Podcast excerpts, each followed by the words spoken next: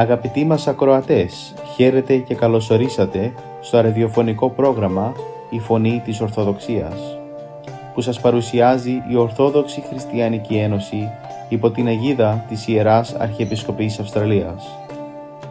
Το πρόγραμμα μας σήμερα είναι αφιερωμένο στη Μεγάλη Γιορτή των Χριστουγέννων. Θα αρχίσουμε το πρόγραμμά μας με το χριστουγεννιάτικο μήνυμα του Σεβασμιωτάτου Αρχιεπίσκοπού μας, κυρίου Μακαρίου.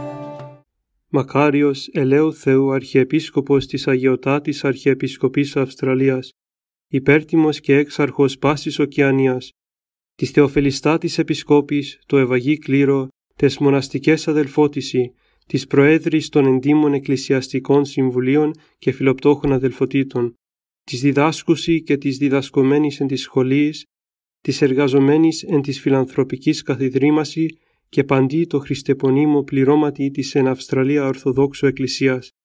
Χάρις ή και ειρήνη παρά του εν Βηθλεέμ τεχθέντος Σωτήρος Χριστού.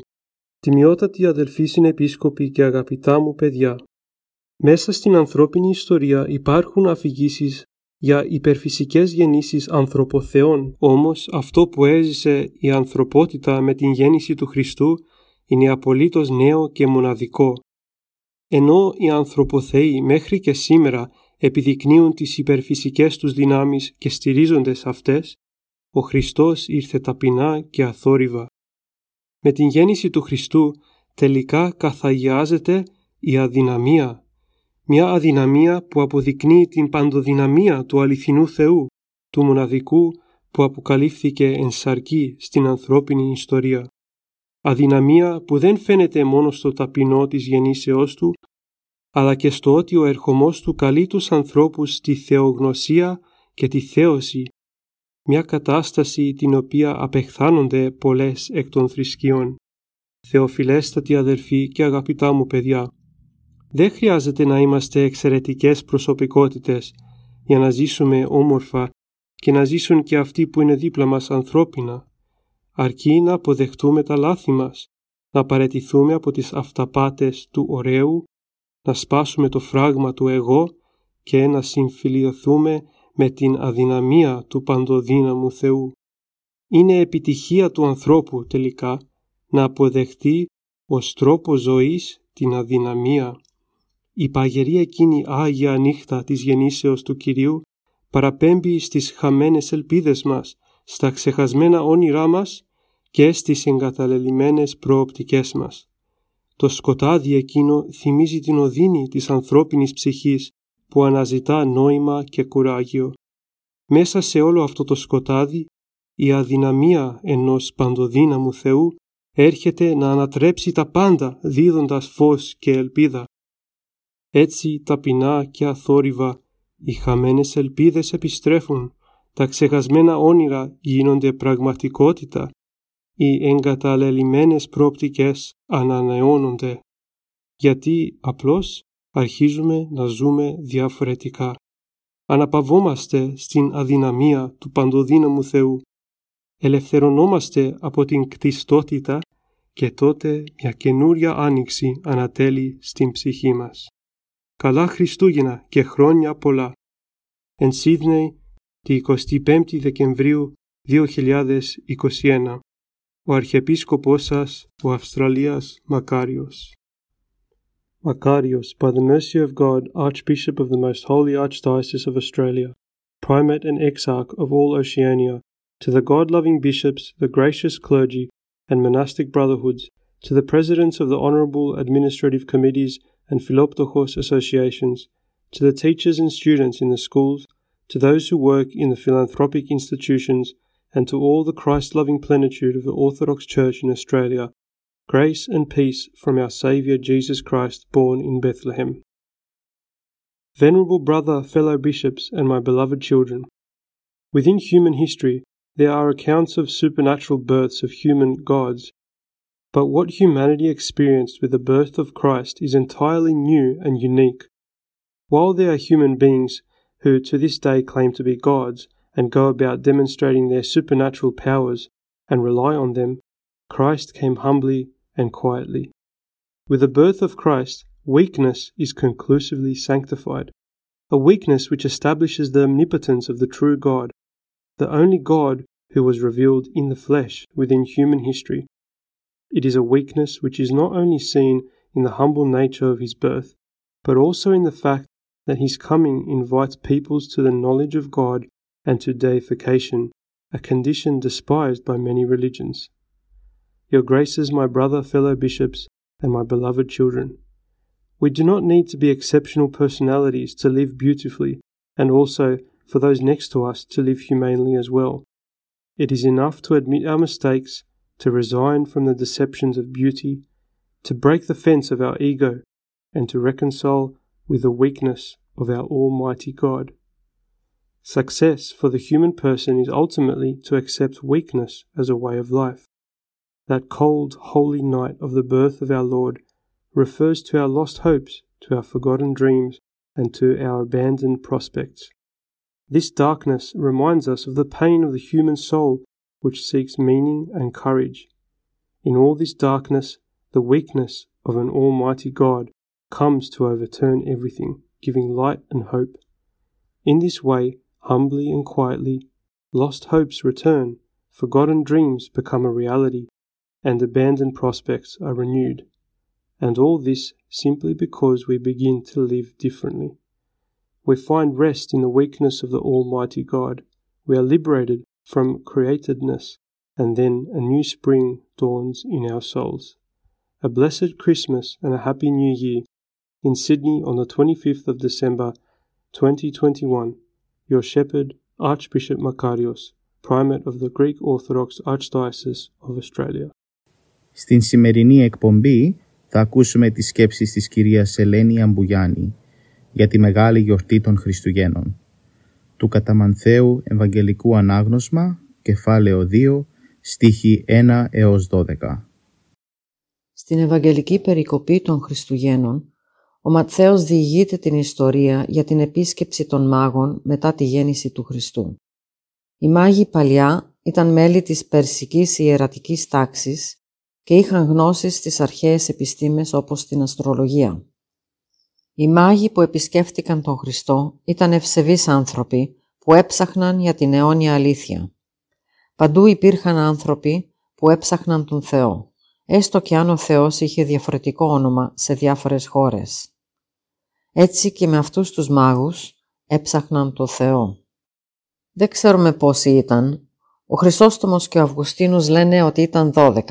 Άλλοι λένε ότι ήταν 3, επειδή ήταν 3 είδη δώρων. Μένανε στην Ανατολή, ακριβώς που δεν γράφεται πουθενά. Ορισμένοι νομίζουν στη Περσία, άλλοι στην Αραβία. Αυτό το καιρό υπήρχε μια μεγάλη κοινότητα Εβραίων στην Βαβυλώνα, όπου οι μάγοι μπορεί να έμαθαν για τον Μεσσία. Όπου και να έμεναν, είδαν κάτι θαυμάσιο στον ουρανό, ένα μεγάλο φως, σαν μεγάλο αστέρι που έλαμπε, και υποτίθεται ότι θα υπήρχε αντίστοιχο στη γη. Όπως γεννήθηκε μεγάλο αστέρι στον ουρανό, θα γεννήθηκε μεγάλος βασιλιάς στη γη. Το καιρό εκείνο, πολλοί κόσμος περίμενε τον ερχομό ενός ισχυρού βασιλιά. Επειδή οι ιδέες για τον Μεσσία είχαν απλωθεί από τους Εβραίους στις γειτονικές χώρες, ήταν φυσικό να νομίζουν ότι οι Ιουδαίοι θα κυριαρχούσαν τον κόσμο. Έτσι ήταν φυσικό οι μάγοι να ψάχνουν τον βασιλιά στην Ιουδαία. Φτάνουν οι μάγοι στα Ιεροσόλυμα και ρωτάνε «Πού είναι εκείνος που γεννήθηκε βασιλιάς των Ιουδαίων? Είδαμε το αστέρι του να ανατέλει και ήρθαμε να τον προσκυνήσουμε». Νόμιζαν ότι ο βασιλιάς των Ιουδαίων θα γεννιότανε σε εβραϊκή βασιλική οικογένεια, την οικογένεια του Ηρώδη. Γι' αυτό πήγανε πρώτα στα Ιεροσόλυμα. Είχαν σκοπό να δώσουν τα σέβη τους στο νεογέννητο και να τον προσκυνήσουν σαν βασιλιά. Μπήκαν στη πόλη και τα νέα τους έφτασαν μέχρι τον Ηρώδη, ο οποίος ταράχτηκε όπως και όλα τα Ιεροσόλυμα. Ολόκληρη η πόλη προσδοκούσε τη γέννηση και ο Ηρώδης, ο οποίος είχε φήμη ότι ήταν παρανοϊκός, έμεινε προβληματισμένος με την ιδέα ότι είχε αντίπαλο. Ο Ηρώδης καλάει όλους τους αρχιερείς και γραμματείς σε συνεδρίαση και άρχισε να τους ρωτάει πού θα γεννιόταν ο Χριστός. Οι ερωτήσεις των μάγων για τον βασιλιά των Ιουδαίων εννοούσε ότι θα γεννιόταν ο Μεσσίας, αλλά όχι στην οικογένειά του. Πού βρισκόταν ο αντίπαλος? Η εβραϊκή παράδοση ήταν ξεκάθαρη. Ο Μεσσίας, που ήταν απόγονος του βασιλιά Δαβίδ, θα γεννιόταν στη πόλη του Δαβίδ, στη Βηθλεέμ. Στο βιβλίο Μιχαεία γράφει ο προφήτης: «Από σένα, Βηθλεέμ, πόλη της περιοχής όπου κατοικεί η συγγένεια Εφραθά, αν και είσαι μία από τις πιο μικρές πόλεις της Ιουδαίας, εγώ θα κάνω να προέλθει εκείνος που θα γίνει άρχοντας του Ισραήλ». Μαθεύοντας ότι ο αντίπαλος βασιλιάς γεννήθηκε στη Βηθλεέμ, ο Ηρώδης ήθελε να ξέρει πότε. Πότε γεννήθηκε και ακριβώς πού ήταν τώρα.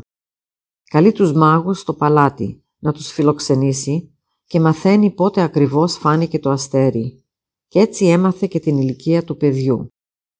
Γιατί πήρε περίπου 1 χρόνο να ετοιμαστούν οι μάγοι και να ταξιδέψουν από τη χώρα τους μέχρι την Παλαιστίνη. Ο Ηρώδης τους ζήτησε να πάνε να τον βρουν και να γυρίσουν να του πούν πού ήταν, για να πάει και εκείνος να προσκυνήσει.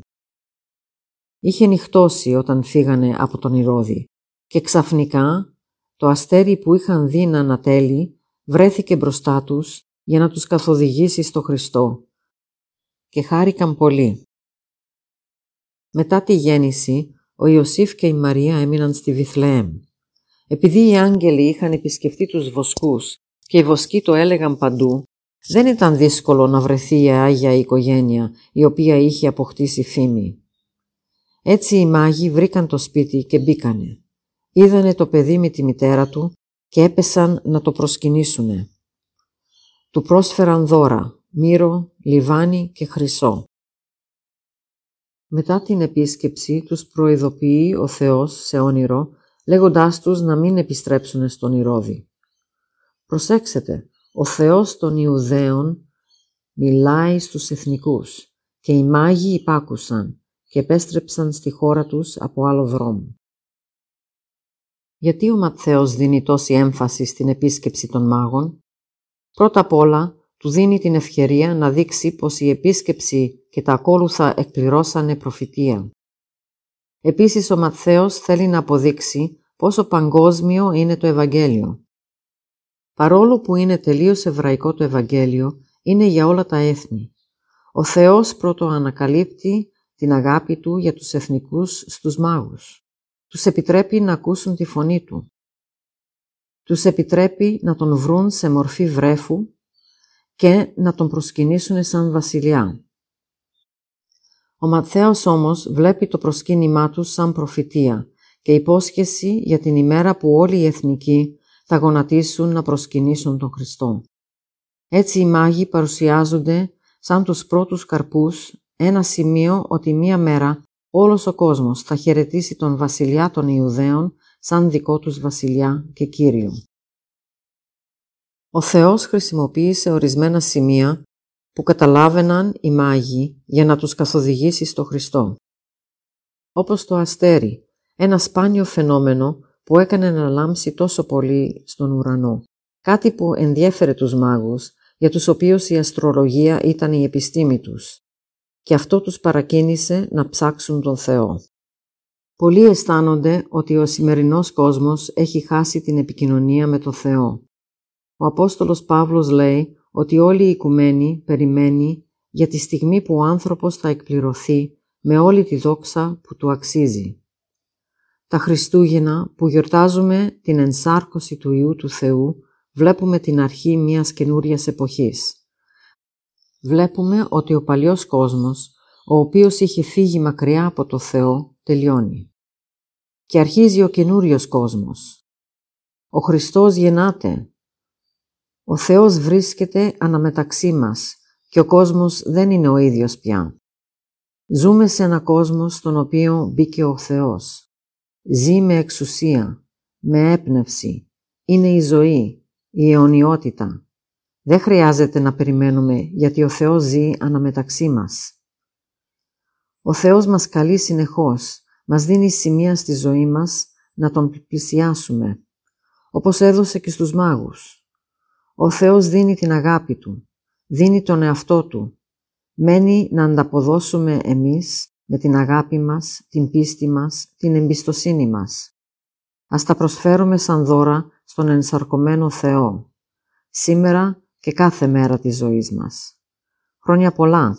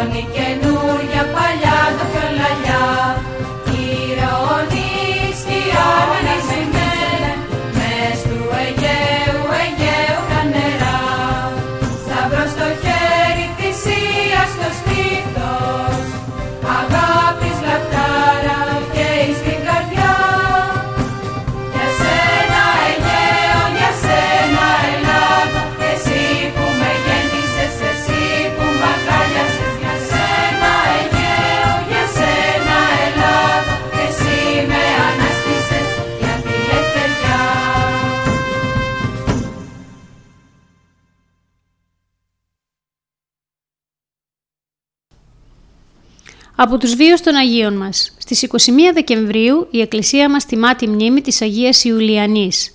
Στο πρόγραμμά μας σήμερα θα αφιερώσουμε λίγες σκέψεις από τη ζωή της. Οι γονείς της Ιουλιανής ήταν ειδωλολάτρες και θέλησαν να τη μνηστεύσουν με κάποιο διακεκριμένο αξιωματούχο της Αντιόχειας, τον Ελεύσιο. Αλλά η Ιουλιανή αρνήθηκε στα νερά. Η άρνησή της κατέπληξε τους γονείς της, διότι μέχρι εκείνη τη στιγμή δεν τους είχε φέρει καμιά αντίρρηση και ήταν υπάκουη η κόρη. Ο Ελεύσιος, με πληγωμένο εγωισμό, ζητούσε εκδίκηση.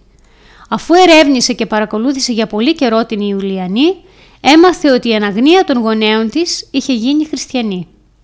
Έτσι ο Ελεύσιος την κατήγγελε στον έπαρχο, με αποτέλεσμα να συλληφθεί και να φυλακιστεί. Μέσα στη φυλακή συνεχίστηκαν οι προσπάθειες να γίνει σύζυγος του Ελευσίου και να αποφύγει τον κίνδυνο του θανάτου. Αλλά η Ιουλιανή προτιμούσε να πεθάνει παρά να έχει ειδωλολάτρη σύζυγο. Τότε ο Ελεύσιος, με διαταγή του έπαρχου και πολύ μίσος, τη μαστίγωσε ανελαίητα.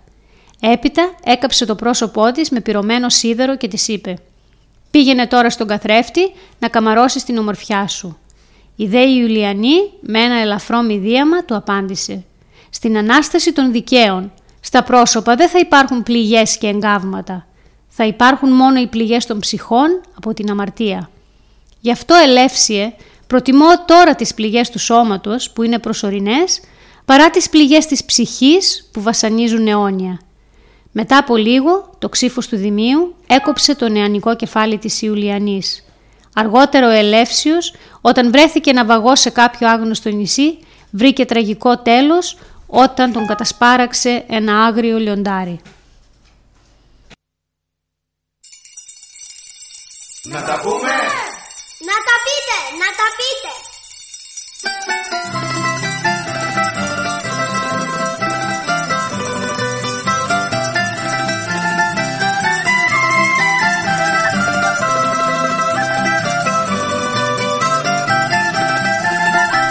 Καλησπέρα αναρχόντες, κι αν είναι ορισμός σας Χριστού τη Θεία Γέννηση,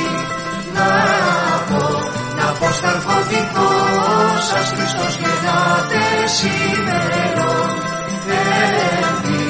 έβγει την πόλη, οι ουρανοί αγάλλονται, καιροί η φύσης όλη εντός φιλεοφύκτεται, εμφανή τον αλόγων, ο βασιλεύς των ουρανών, και μύτη στον όλο.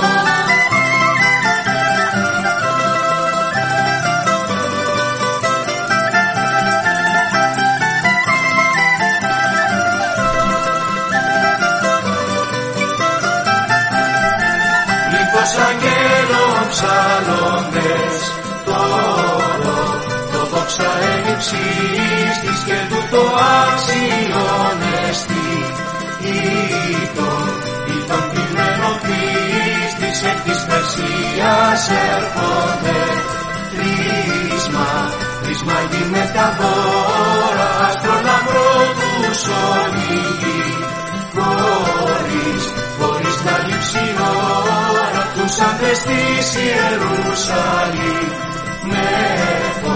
με φόβο ερωτός, που εγεννήθη ο Χριστός, να πά να τον ευρώσει.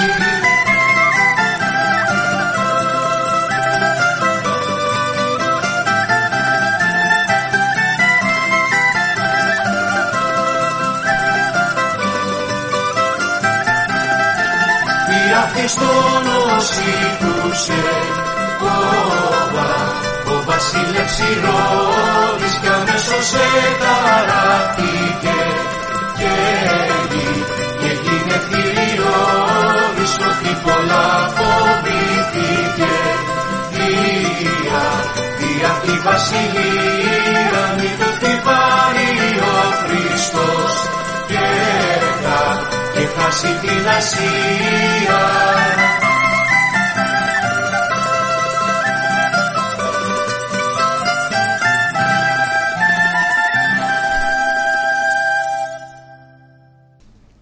Γιατί γεννήθηκε ο Χριστός? Χριστούγεννα, γέννηση του Χριστού. Γιατί όμως γεννήθηκε? Γεννήθηκε διότι πέσαμε στην αμαρτία και είχαμε τόσο πολύ πληγωθεί, ώστε μονάχα Εκείνος μπορούσε να μας βοηθήσει και να μας θεραπεύσει. Κατέβηκε από τον ουρανό στη γη για να μας ανεβάσει από τη γη στον ουρανό. Ο υψηλός Θεός έγινε ταπεινός άνθρωπος για να μας τραβήξει από την ευτέλεια της ζωής αυτής και να μας ανυψώσει προς το δικό του ύψος, την αιώνια βασιλεία του. Η δική του ενανθρώπιση, δηλαδή η γέννηση και εφανέρωσή του ως ανθρώπου, μεταξύ μας δεν φανερώνει μόνο τη δική του άπειρη θεία φιλανθρωπία. Την τιμή προς την εικόνα του τον άνθρωπο αποκαλύπτει και το μέγεθος της δικής μας αποστασίας. Ξεσκεπάζει και την απελπιστική και τραγική κατάσταση στην οποία είχαμε φτάσει. Έτσι, και αυτό είναι το μεγάλο μήνυμα των Χριστουγέννων, ο καταπληγωμένος άνθρωπος της κάθε εποχής μπορεί αν θέλει να καθρεφτίσει τον εαυτό του στη φτωχική φάτνη της Βηθλεέμ. και καθρεφτίζοντάς τον να ειδεί πώς τον κατάντησε ο μισόθεος και μισάνθρωπος διάβολος. Βλέποντας δε τη θλιβερή του κατάσταση να συγκλονιστεί, να έρθει σε επίγνωση της εσχάτης αδυναμίας και φτώχειας του και εννοώντας όλα αυτά να συνέρθει και να βρει πάλι τον εαυτό του. Τότε θα σκύψει να προσκυνήσει ταπεινά το θείο βρέφος όπως η βοσκή, όπως οι σοφοί μάγοι της Ανατολής και θα δοξάσει από τα βάθη της ψυχής του τον φιλάνθρωπο λυτρωτή του και θα του αναπέμψει το μυριόστομο αγγελικό ύμνο «Δόξα εν υψίστης Θεό και επί γης ειρήνη εν ανθρώπης ευδοκία». Δόξας είναι στο Θεό στα ύψιστα μέρη του ουρανού από τους αγγέλους που κατοικούν εκεί. Στη γη δε που είναι ταραγμένη από την αποστασία και τα βία πάθη, ας βασιλεύει η Θεία Ειρήνη, διότι ο Θεός έχει εκδηλώσει με την ανανθρώπιση του Υιού Του. Δόξα στο θείο βρέφος που το καμαρώνει σιωπηλά και σκύβει πάνω του με τρυφερή στοργή, γεμάτη έκσταση μια νέα κόρη, η Παρθένος, στο θείο βρέφος που εκατοντάδες χρόνια το περίμενε ο πονεμένος λαός του και που αιώνες τώρα προσφέρει τη δύναμη στους αδυνάτους, στους αρρώστους την υγεία, στους νεκρούς από την αμαρτία τη νέα ζωή του ουρανού και της ευφροσύνης ατελεύτητης αιωνιότητας.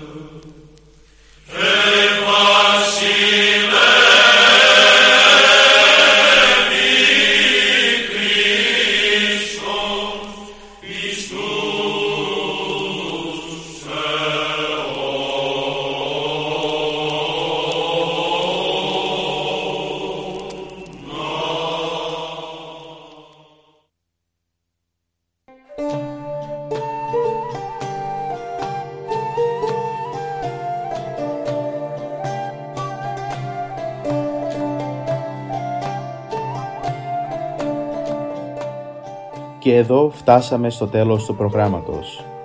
Σας ευχαριστούμε για τη συντροφιά σας. Θα είμαστε και πάλι κοντά σας την επόμενη εβδομάδα. Μπορείτε επίσης να μας παρακολουθήσετε στο Facebook, Spotify και στο YouTube, κανάλι Greek Orthodox Christian Society Sydney. Αγαπητοί μας ακροατές, καλά Χριστούγεννα!